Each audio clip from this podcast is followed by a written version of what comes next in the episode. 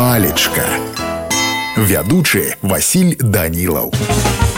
Прывітанне ўсім сябры сёння з вами даведаемся тлумачэнне слова сорам ёсць некалькі тлумачэнняў гэтага слова па-першае пачуццё моцнай збянтэжанасці хвалявання ад усведамлення непрыгажосці свайго ўчынку а таксама як размоўнае слово ўжываецца ў значэнні слова ганьба ну а калі казаць па-руску то сорам гэта стыд а ў мяне на сёння ўсё добрага вам настрою і нясумнага дня